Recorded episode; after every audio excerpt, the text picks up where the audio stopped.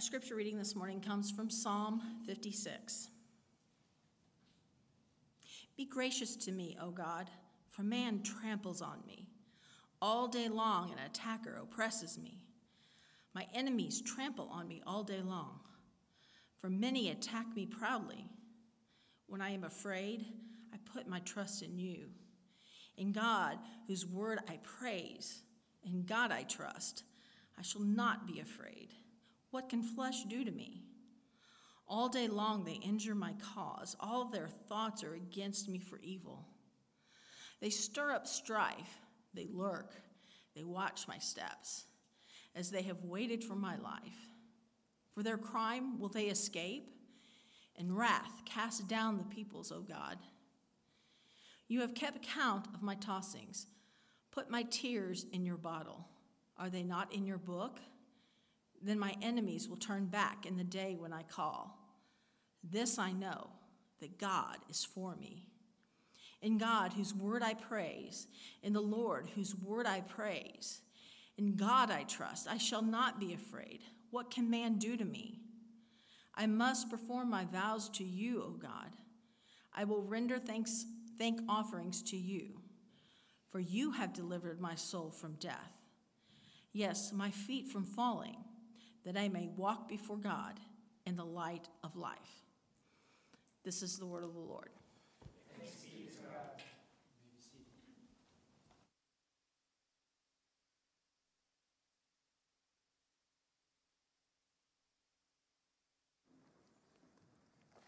Let's open with a word of prayer. Jesus, we rest content knowing that there is no scheme of man or ploy of the devil or circumstance that can wrest us from your hands. You have been our Lord all our days, and you will be the Lord unto the end, into eternity. So now, as we take this brief moment in our hectic schedules and our daily lives, may this be a moment of eternity. May it be a moment where you speak to us as the voice of the living God. For we are your people, and we long to hear from you. We pray this in the name of our beautiful Savior, Jesus Christ. Amen. Amen. When I was in college, my roommate and probably my best friend in college was from St. Louis. Um, and as such, he was a die-hard St. Louis Cardinals fan. Um, that's the Major League Baseball team in St. Louis. He, uh, I mean, he was I could go on stories about uh, the lengths of his devotion to his baseball team. And it was a good time to be a Cards fan because they won the World Series his freshman year. But one time I was in college, he invited me and a couple other college buddies to go to his home in St. Louis. I went to college in Chicago. So we drove south. We spent the weekend in St. Louis. And of course, we went to a St. Louis Cardinals game because that's what you do in St. Louis. And one of the friends who was also from college, a college buddy who came with us, was actually from Chicago and so he was a Chicago Cubs fan. Now, if you're not familiar with like baseball rivalries, there is a long and storied rivalry between the Chicago Cubs and the St. Louis Cardinals. In fact, Wikipedia describes it as one of the most bitter rivalries in Major League Baseball and in all of North American professional sports. It's like, this is one of the most intense rivalries. Some people argue it goes back to the 1800s, like before there was a Major League Baseball, when Chicago and St. Louis had kind of amateur baseball teams, that it begins back then. So we go to the St. Louis game, and my friend from Chicago wants everyone to be very clear that he is not there to support the Cards, and so he wears a Cubs hat. Not because they were playing the Cubs, he just didn't want anyone to think that he was there to support the home team. And so while we're at the game, you know, I mean, St. Louis is, the Midwest, so people are on the whole friendly and polite. Like in New York City, you would have gotten knifed, but it's St. Louis. So people are like making comments, but it's like mostly, you know, friendly banter, good natured ribbing. Uh, but when the game was over, we're walking back to our car. It was about a mile uh, walk. We parked a ways away. And the further we got from the stadium, and the more inebriated the people were, the comments went from friendly ribbing to like, oh, that's personal, to, oh, this is getting a little scary, to people, I'm not kidding you, coming out of the bars and screaming profanities at us as we're walking down the street. It got to the point where we were fearing for our safety, and we were like, dude, take your hat off. And then he took his Cubs hat off finally. And, and in the end, we weren't, you know, it ended well. I'm here. I did not get mobbed. I didn't get attacked. But it's one of the few times in my life where I felt like there are people who don't like me and want to harm me. I, I have enemies walking down the street right now. Now, again, it's a, it's, a, it's a silly story because nothing happened and it turned out well. But when we look at our psalm this morning, a psalm by David, he had real enemies. And they weren't just people who wanted his team to lose, they were people who wanted David to die and were scheming and plotting and investing time in their life in order to take David down. And, uh, and as David wrestles through this situation, we see how he finds hope and comfort, not in a favorable outcome in his struggles, but in the God who makes promises and keeps them. And in this season of Advent, again, as we look back to celebrate the birth of Jesus, but then look forward to Jesus' second Advent when he comes back, we will find ourselves in times, maybe not where we have physical enemies who want to harm us in that way, but times where we feel like there are pressures from outside that are trampling us and pressing us, or, or pressures from inside that are trampling on us and pressing on us. And so David's prayer gives us deep spiritual and theological truths for our own lives as we wait for the return of Jesus together. So, our outline for us this morning is our first point enemies without. Second point, enemies within. Third point, thanks be to God. So, first point, enemies without. Let me read verses 1 to 4 for us again. Be gracious to me, O God, for man tramples on me. All day long, an attacker opposes me. My enemies trample on me all day long, for many attack me proudly. When I am afraid, I put my trust in you, in God, whose word I praise. In God I trust. I shall not be afraid. What can flesh do to me? Now, one thing you may have noticed, we didn't actually read it, but the psalm gives us a little bit of background information about this psalm. Some psalms don't give us anything, it just has a psalm, but sometimes it tells us who the author is and a little bit of background. And so here it tells us this is a miktam, that's a kind of musical psalm of David when the Philistines seized him in Gath. What's interesting is that many people think this is likely the same circumstance as Psalm 34, which Jake preached on, preached on last week, which is uh, David flees Israel because the king of Israel is jealous, wants to kill him, and he flees to Philistia, the land of the Philistines. But when he arrives in Philistia, he remembers that he had made his name as a warrior by killing Philistines, namely Goliath, and then thousands and tens of thousands. And when he arrives in Philistia, he realizes, boy, this was probably not one of my better ideas. And when he's brought before the king of Gath, he acts insane. So that the king of Gath just says, This man's crazy, don't waste my time with him. And David escapes. So that may be the situation behind this. If it's not, at the very least, we know at this time in David's life, he was public enemy number one in Israel because Saul the king was insane with his, with his envy. And he was public enemy number one in Philistia, the other major nation of the time, because he had killed Goliath, their hero, and thousands of Philistines. And so he is a hunted man. And he uses military language in this complaint. And the gist of it is that in this struggle, he's being routed. I'm being trampled on. I'm being pummeled. I'm being oppressed all day long. Those who are against me, they got all the power. The deck is stacked in their favor. They're holding all the cards. People can just have a field day on me without fear of consequence or retribution. It is not going well for David. Now, we can go wrong when we focus so much on the background of this psalm that we begin to think, well, I don't have any physical enemies who have it out for me. Therefore, this has nothing to say to me. Move on. But when it comes to the language of prayer, one of the beautiful things is that, you know, again, you may not have a, an enemy who wants to kill you. Hopefully, you don't have an enemy who wants to kill you. But we have pressures and things that afflict us from the outside that at times make it feel like we are being trampled on and pressed. Think of anxieties, a time maybe when you were in an anxious season in your life and you had all these concerns, and it felt like you were just being trampled by the concerns for your family or your friends or your job, concerns for school, whatever it might be for you. all the big and little things that cause you to worry. Maybe there are times where you, where you had just difficult relationships in your life, um, strained relationships with family, broken relationships with friends, relationships that ended poorly, and that can feel like it just burdens you, it weighs on you. Or just busyness. I mean, we're, in, we're such a busy people and we're in a busy season and you're running around hectically all day and you get to the end of the day and you collapse into bed and you feel like you've just ran a marathon or fought a war and you're honestly not sure who won.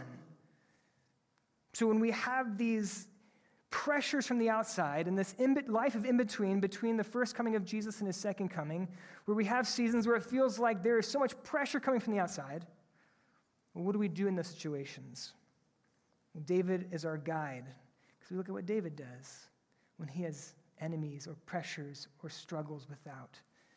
And the first thing that he does is David begins with God. Again, look how he begins his complaint. He says, Be gracious to me, O God.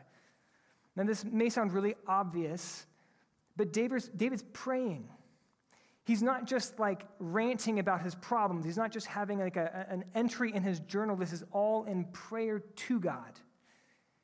And so David brings his problems, but he begins with bringing it all actively, intentionally before the Lord.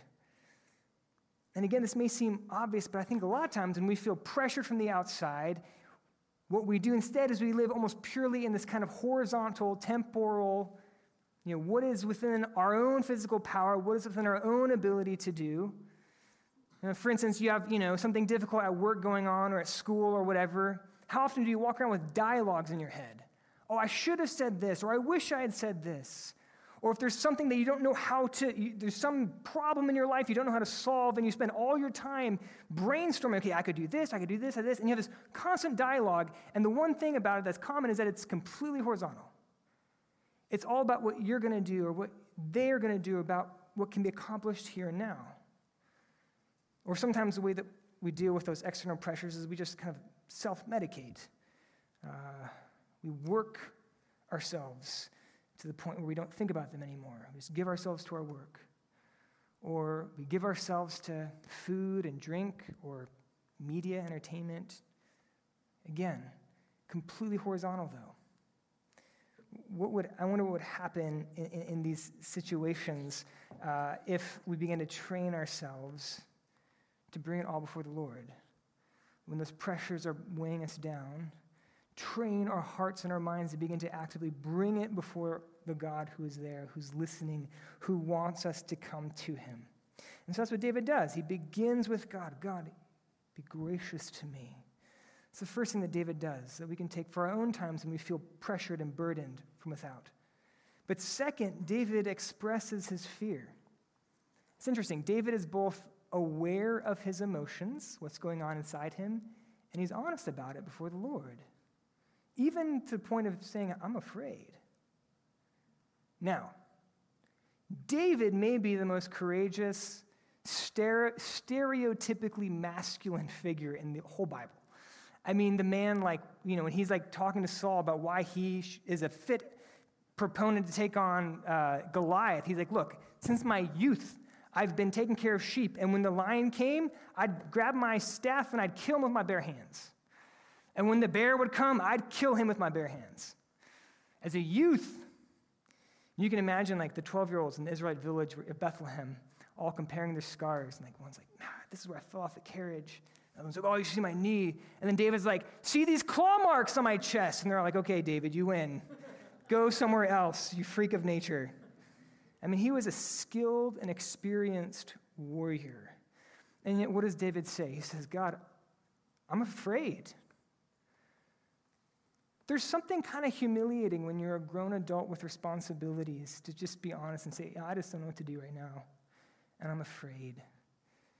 And even more, again, this is not David's private journal. He wrote, this is a, a prayer for the church. It's even more humbling to do that in front of other people, especially when you're the leader. You know, this is what David does. He's honest with his fear. And again, this may be humiliating to us, but I want you to know this is the sweetest sound in your Savior's ears when you come to Him with this kind of honest need. When you look through the Gospels, those who found a welcome from Jesus were the ones who came with this kind of honest awareness and acknowledgement of their need. Didn't matter if you were a corrupt tax collector or a woman caught in adultery or a poor fisherman. The ones who came to Jesus with a vulnerability were the ones who, in the end, saw the very face of God, who received a welcome from Jesus. So, David goes to God. David expresses his fear. But third, David focuses on the promise keeping God. And this is really important. And David, again, he's honest about his fear, and he has a lot to be afraid of, just like oftentimes we have much that causes us worry. But he doesn't stay in those fears. He doesn't stay locked into those anxieties, but rather he begins with God and then he brings it back to God. This is what he says in verse 3 and 4. When I'm afraid, I put my trust in you, in God whose word I praise. In God I trust, I shall not be afraid. And what's interesting is he doesn't just say God, he, he emphasizes in God's word.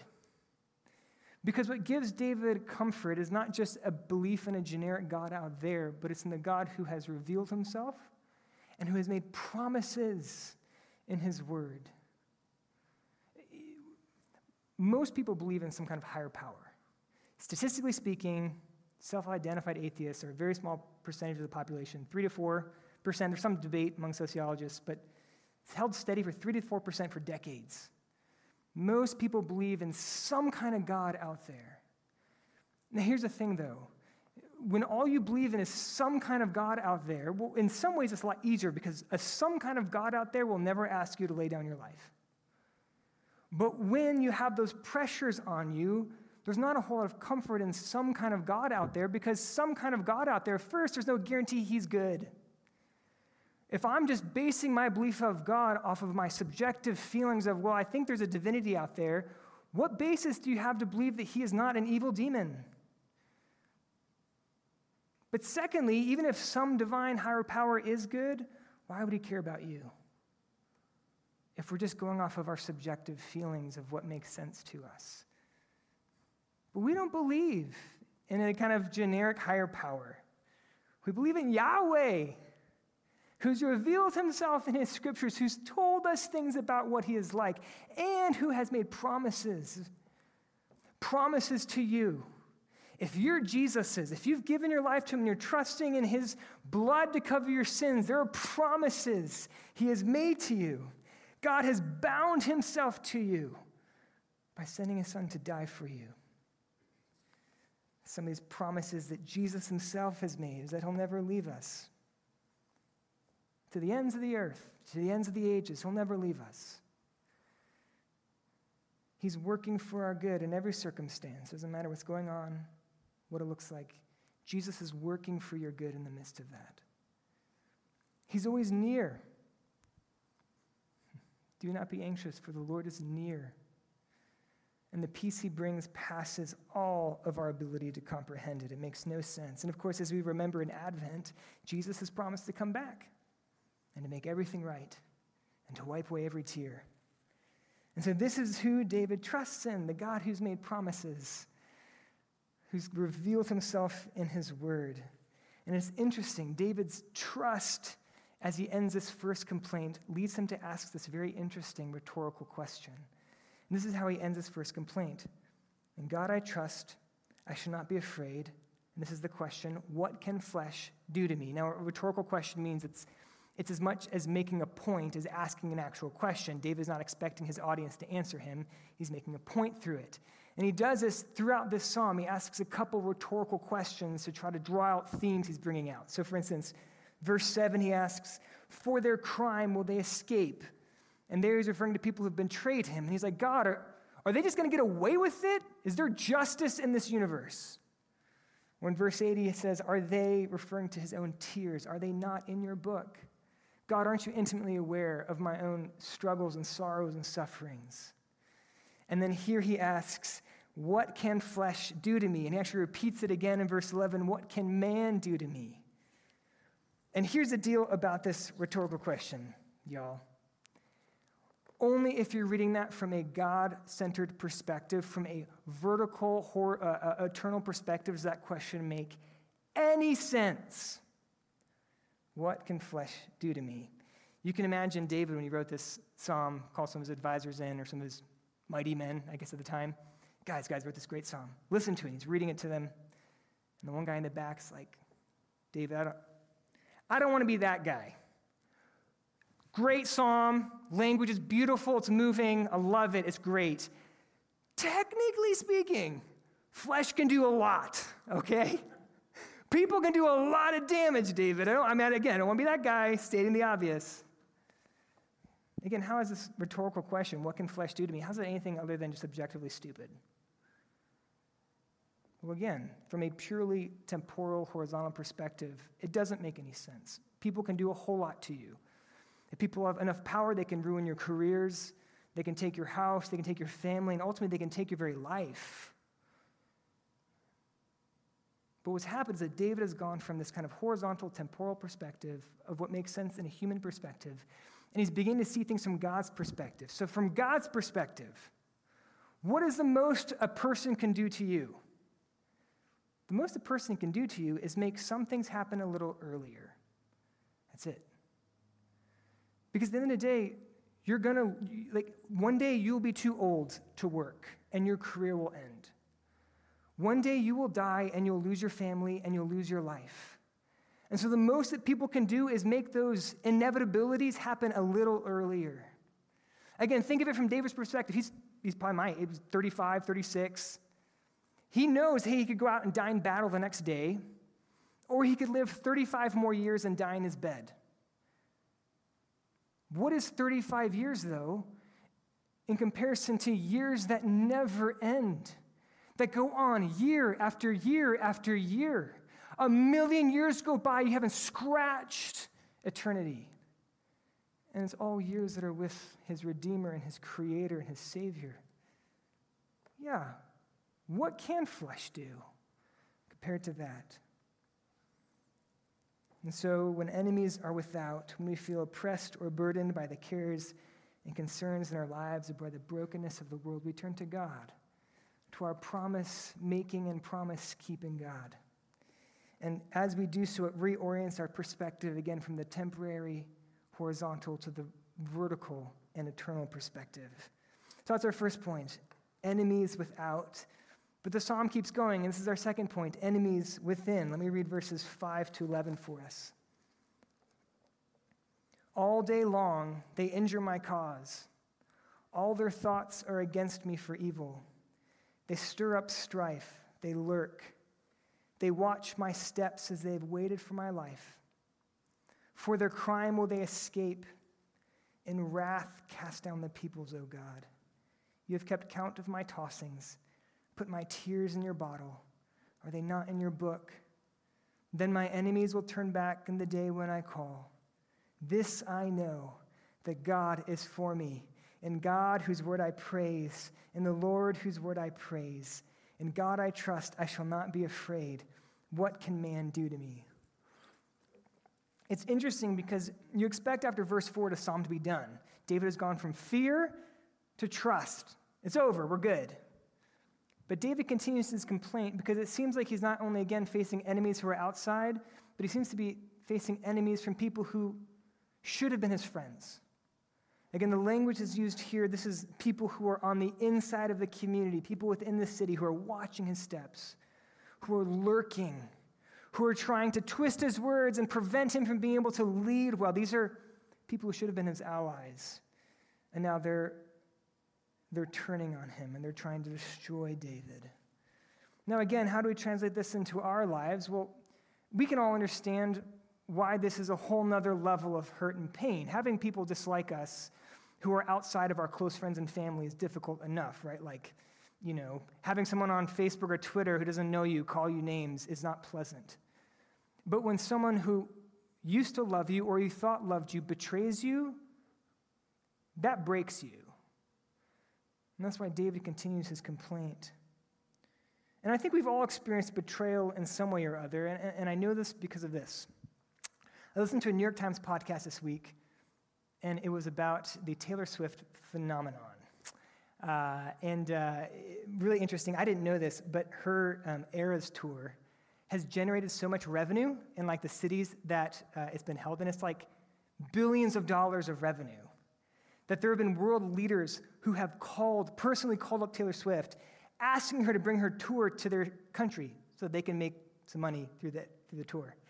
Uh, you may be aware of this. She's been called the Times Person of the Year. Uh, I mean, she's just like the only person in America right now who everyone, more or less, if you're a decent human being, appreciate her, right? I mean, there are some haters, but on the whole, like, no one else, like, she's more popular than anybody else. One of the few people who everyone kind of seems to like. And what's interesting, though, is Taylor Swift writes a lot about betrayal and the pain that comes from betrayal. And so the massive popularity that she has and the way that her music resonates with people, that tells me that we all experienced betrayal in some ways or other. People who've let you down, bosses who let you down, family who've become estranged, relationships that ended badly. We've all experienced this in, various ways when it seems like, again, the enemy is someone who is within our, our circle of trust within where we keep our guard up. That hurts. But also, sometimes the enemy within is not a person, but sometimes it's our own thoughts and the doubts and the insecurities that seem to take up space rent free in our head. It goes like this you know, from a Christian, I know the blood of Christ is enough, and there is no condemnation for those who are in Christ Jesus. I know that. But wow, is my heart good at condemning me? And my heart knows exactly where to stick the sword to do the most damage. So, what do we do? Enemies without, enemies within. Well, again, David gives us a beautiful example, and then he goes to God. But he doesn't just reiterate the same thing he's already said. He gives us more reasons why, when there are enemies without and enemies within, why we should go to God. And the first reason is we turn to God because He knows what's going on. Look at verse 8. I think this is the most beautiful verse in all the Psalms. You have kept count of my tossings. Put my tears in your bottle. Are they not in your book? What's the image here? Right? David, he, he can't sleep. He's so anxious. And not just that, he's bitter. He's been hurt. He's angry. He can't sleep at night. He's tossing back and forth, and God is there counting every one of his tossings. He's kept track of his tears. God has watched and waited with David through the dark night of the soul. It makes me think of, of, of, Jesus in the Garden of Gethsemane, the night he was betrayed.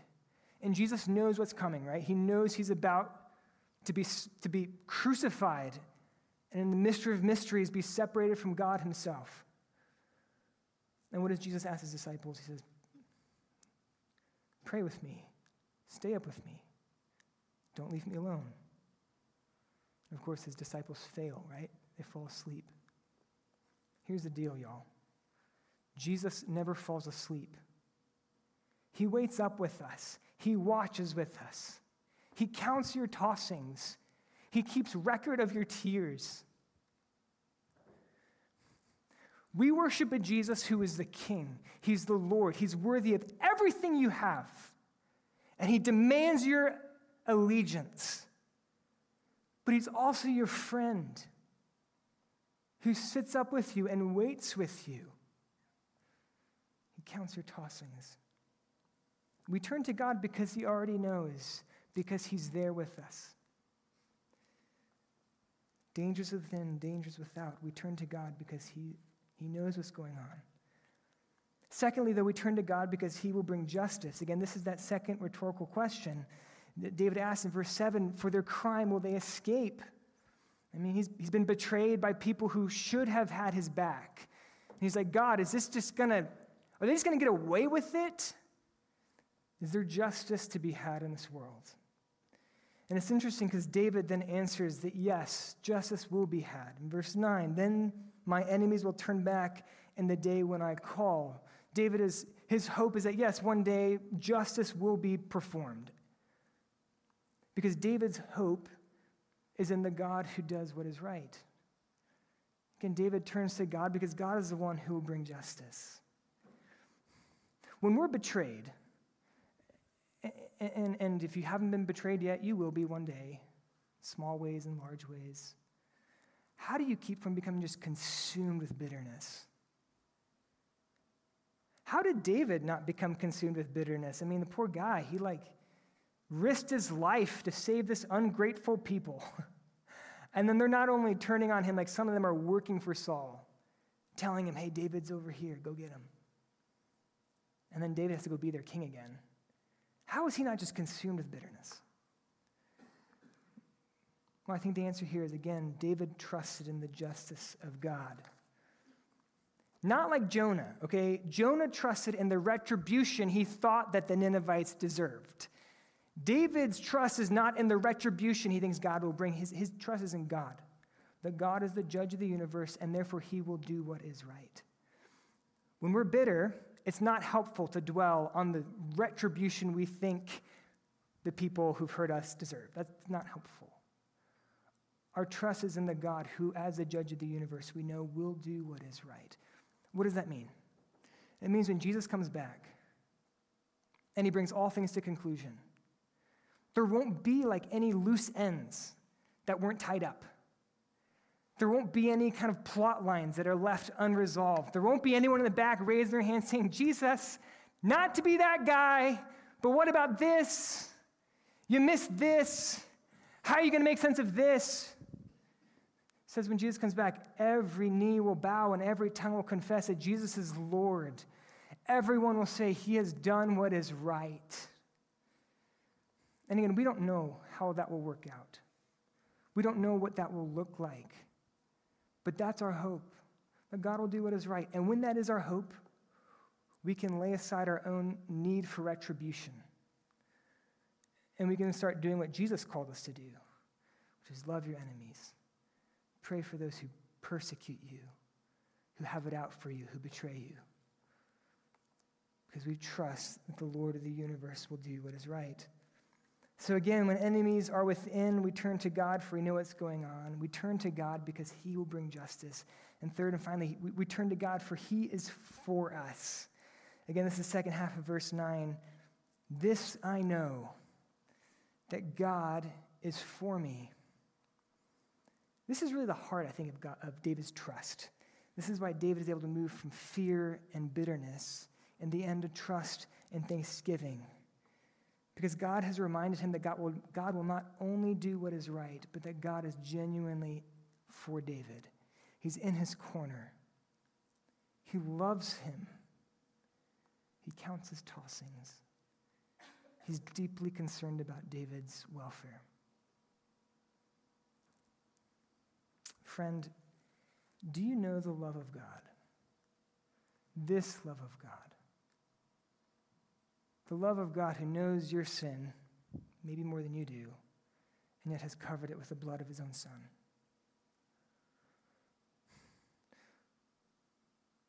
The one who, for his own glory, considered you worthy enough, or not worthy enough, you valuable enough, he was willing to send his Son to die for you.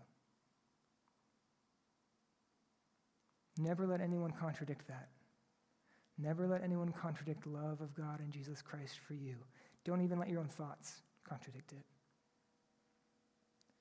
God is for you. The question is, what will you do in return? Because as David moves from fear to trust and from bitterness to trust, as God reminds him of who he is, David gives himself to the Lord in thanksgiving. And this is how he responds.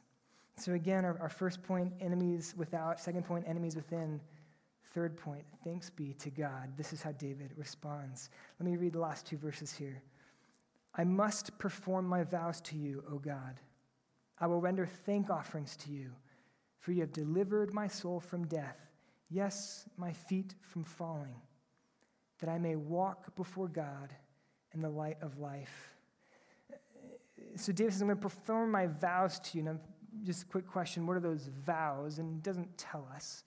But when you look at other Psalms, it uses language like, I'll perform my vows in various places, and it's always in a corporate worship setting. And it seems to be referring to the kind of official worship of the temple or the tabernacle. It was, and it was probably vows to offer sacrifices of praise. And so, what David is saying is, is, is in response to who God has revealed himself to be, that God is for him. Oh, what news? It's like, I'm going to respond with worship and thanksgiving. That's what David is saying here. Now, let's look at what David doesn't say. To God revealing himself to him, to God delivering him, because God does deliver him in this instance. He doesn't say, Lord, because you have delivered me, I will read your word every day for the next year. He doesn't say, Lord, because you have delivered me, I will do all these great deeds. I will give half my wealth to the church. You should have said that, it's not in here. I'll give up Netflix. I'll share the gospel with my neighbors. I will do so much for you, God. I'll change the world for you. In some ways, what he says almost sounds a little bit anticlimactic. He's like, God, you have saved me. Thank you.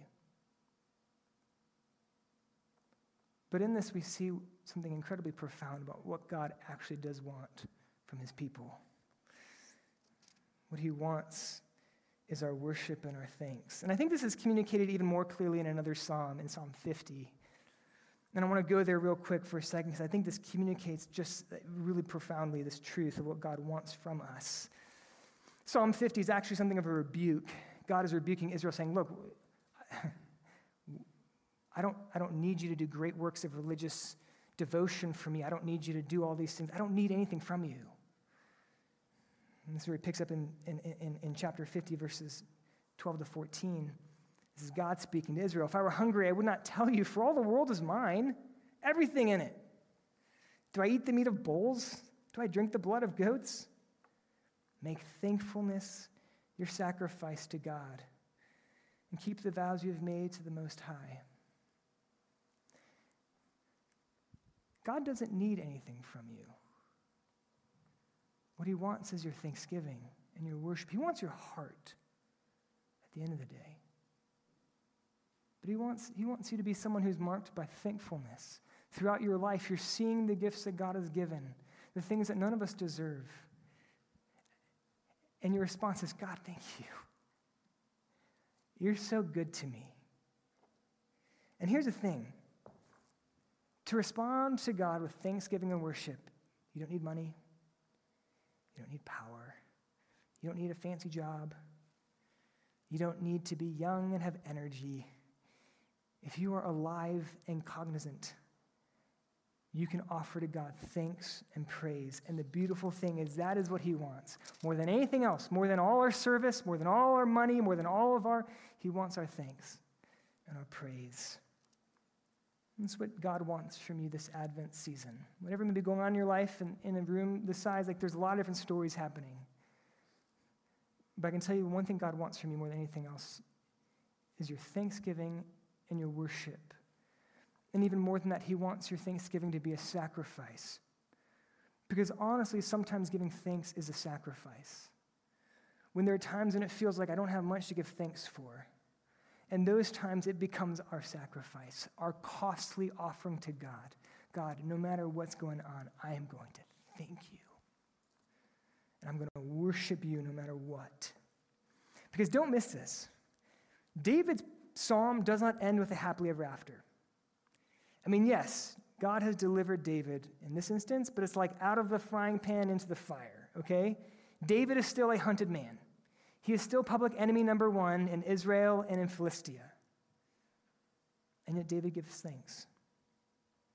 That's what it means to offer a sacrifice of thanksgiving, a costly offering that God finds truly pleasing. So, brothers and sisters, when there are enemies without, when there are pressures that are weighing down on you and, and trampling on you, give thanks because God is your trust and because He has made promises to you that He will keep promises that He will sustain you and He will hold you and He will never leave you or let you go and He will love you to the end long after everyone else has abandoned you. God will be with you. And Jesus will never let you go. When the enemies are within, when you've been betrayed or hurt, or when it's your own thoughts that are running wild through your head, give thanks because God has counted your tossings, because He is there with you. And as we wait for the return of Jesus, make thankfulness your sacrifice, for that is pleasing to him. Let's pray.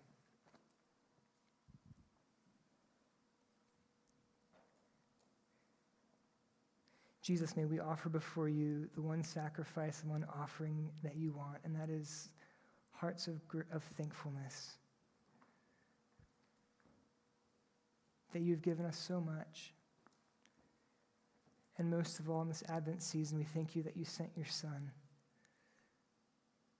that we might have light and life and hope, that we might have joy that makes no sense in this world that we might have a foundation to build our lives on that can never crumble and never fracture.